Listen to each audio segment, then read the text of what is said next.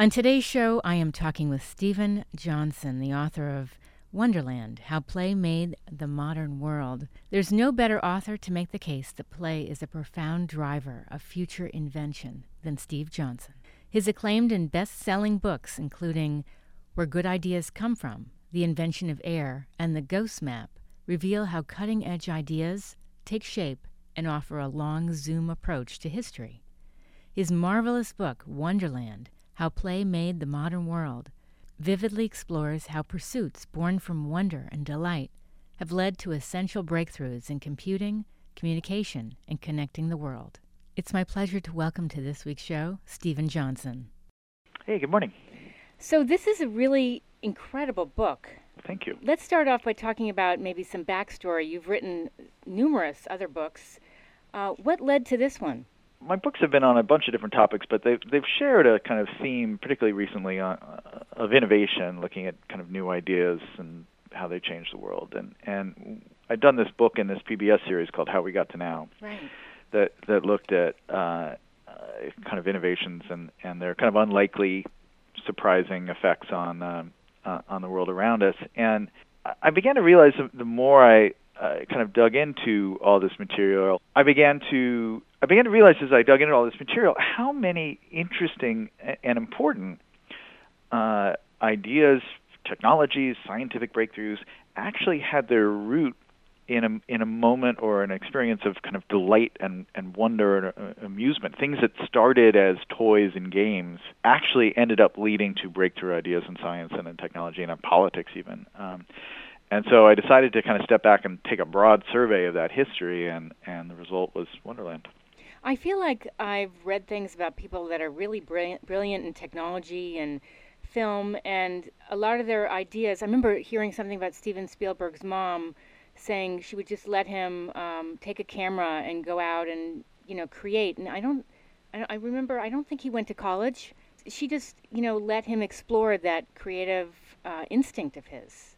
You know, there's a there's an interesting correlation actually, not just humans but other animals. Um, the the more uh, a given organism devotes its childhood, infancy and childhood to play-like behavior, um, and humans do this on average more than any other species that we know. Mm-hmm. Um, the, the longer that kind of playtime is in in childhood, the more open-ended and flexible and adaptable the intelligence of the adult. So, okay. in a sense, what that what that tells you is if you're trying to prepare for a world where everything is very predictable and there's just a set of fixed strategies for getting by, mm-hmm. um, then you don't need play. just right. just learn the learn yes. the strategy and then go do it and execute that, and you'll be fine. But if you're trying to prepare an organism for a world where change is inevitable, where the future is hard to predict, and you're going to have to think on your feet. Play is actually a really great way to learn because you're what you, what what makes things playful, what makes a game, for instance, seem like a game, is you never really know what's going to happen. Every time you play it, it's a little different, and you have to kind of evolve a strategy uh, on the fly. And even better, if you're designing your own game and inventing a whole you know imaginary world as as kids like to do mm-hmm. um, then you're being really creative. And so thinking about that both in terms of history but also in terms of parenting and and and schools i think is a there's a really important insight there about the importance of play. I think parents you know we forget what it was like to be childlike and to play and it's so important. I know growing up i went to montessori and um, late years later i would just I would be all by myself, and most people would say, you know, isn't she lonely, or you know, doesn't she want to be with people? And I would just find things in my imagination or in my surroundings, and I think it's a really important skill to have. Yeah, I agree. And the the other thing that, that's a little bit more collaborative, um, I actually wrote about this uh, uh, a piece short, kind of online after the book came out in hardcover last year. There, there's a whole there's a whole chapter on games and and a bunch of fun stories about the history of board games, particularly the history of Monopoly. Oh, I saw that. Story. Yes. Yeah, but but uh, just to this point about childhood, I I had this wonderful experience um, a couple years ago designing, spending the summer with my then nine-year-old designing a a board game together Ooh. and dreaming up the topic and dreaming up how the rules what the rules were going to be and trying to figure out when should we use the dice you know should we use cards Mhm. um you know what are your objectives and And that process of designing something like that is a really rich intellectual experience because you have to build a hypothesis of how the game is going to work. You have to experiment with different models. You play it the first time and you're like, wow, this game is incredibly boring. We thought it was going to be much more fun, but it's too easy or it's too hard or whatever it is. And then you have to tinker with it. And it's really like the scientific method, right? You're building right. a hypothesis about this complicated system and testing it and refining it based on the feedback. Um, but a nine-year-old doesn't know that they're learning the scientific method, right? They just Yes. think they're they're, Right. they're making up a game with dad, and Right. it's really fun, you know. So I think that's a great kind of exercise for people to, and I think that's a great thing to do in schools too. Oh, I completely agree. I actually believe because I was not a very good student growing up, and I was telling my daughter because history can be very boring. They hand you a textbook, they want you to read this huge chapter, it's 30 pages, and your eyes are crossing. I think it would be a great idea if we took that content and made it into something that was a little bit more interactive and fun, maybe game-like.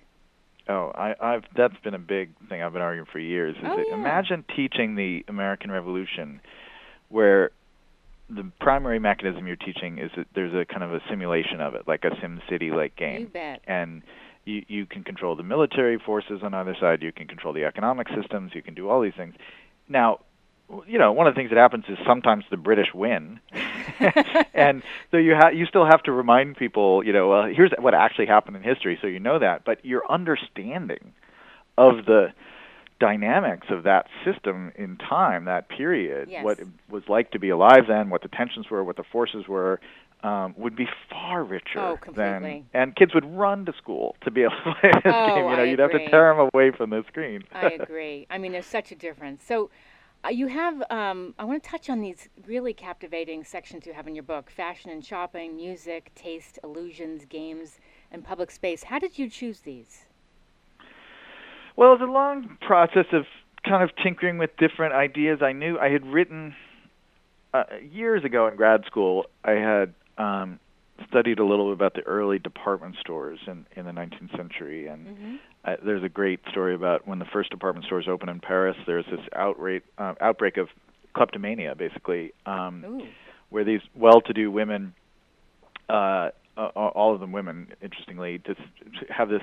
Even though they can afford to buy things, they get kind of overwhelmed by this experience of these stores. It's just unlike anything any human being had ever seen before. They're so lavish, the Bon Marché and stores like that, and so they start stealing all these goods, and no one can understand it. They're like, what? It becomes known as as the department store disease. Um, Ah. and so I knew that that was there's that story which ends up having a whole host of interesting implications. And so I started. I knew there was a, probably a good chapter on fashion and shopping, and I'd written b- about games before, so I Mhm. knew that games w- would be rich. I knew there's a long history connection between games and computing, um, and so I had a couple of kind of toeholds in there, Yes. and then I I I just you know dug around and, and followed a bunch of different threads in different directions, and eventually came up with this, those six.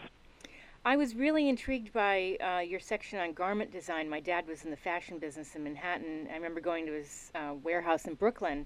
Um, tell me about that, that section.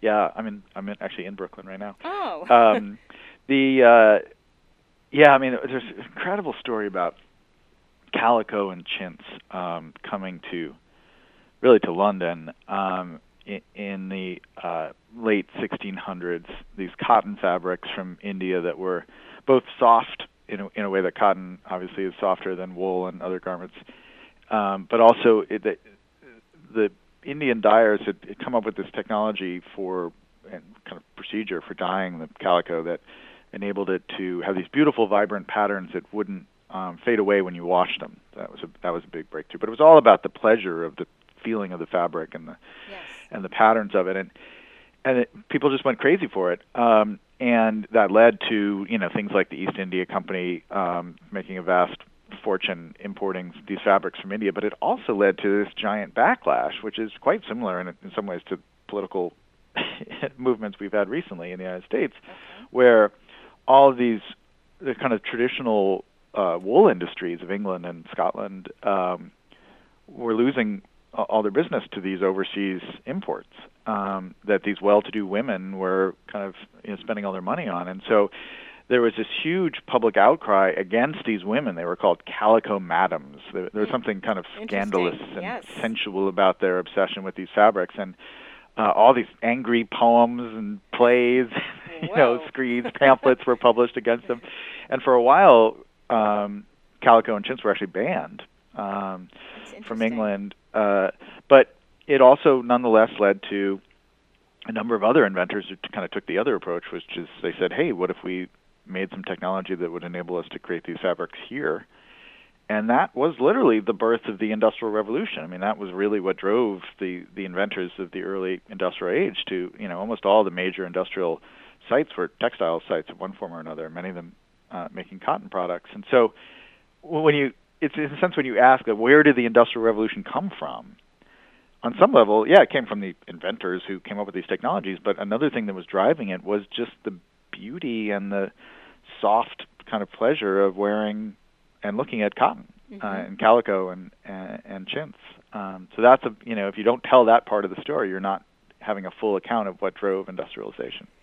You know, I'm listening to you, and I when I was reviewing your book, I'm thinking this is an incredible history lesson to all the different technological advances. To you know, I'm looking at the typewriter and then uh, the double lens magic lantern. I mean, you must never get bored because you're a very inquisitive person.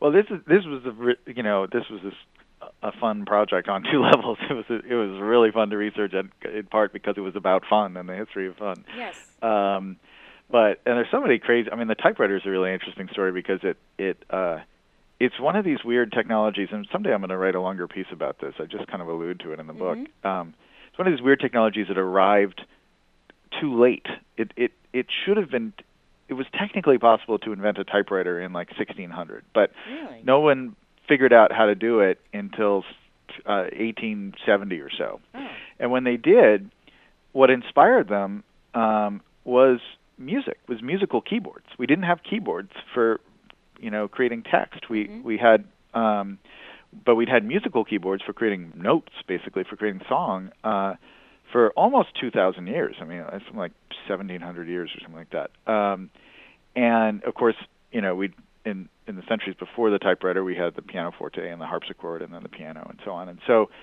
uh, and the, when people finally invented the harpsichord, or the the typewriter, it was called the the writing harpsichord. You know, it was a direct port from music. oh. Um, and so it's one of the other ways in which music there's a whole chapter on music inspired you know think about how important keyboards are oh, yes. you know alphanumeric keyboards are to our life today and to, to the computer age uh, mm-hmm. it would be almost impossible to have modern computers without keyboards so if people want to get in touch with you i mean you've written a ton of other books you know how how we got to now where good ideas come from the invention of air by the way, that's a really interesting title, "The Invention of Air." Could you? Yeah, you that's maybe my favorite title of of all of them. It's a, book about. It's my version of a book about the American founding fathers and this one renegade British radical chemist oh. named Joseph Priestley. Wow.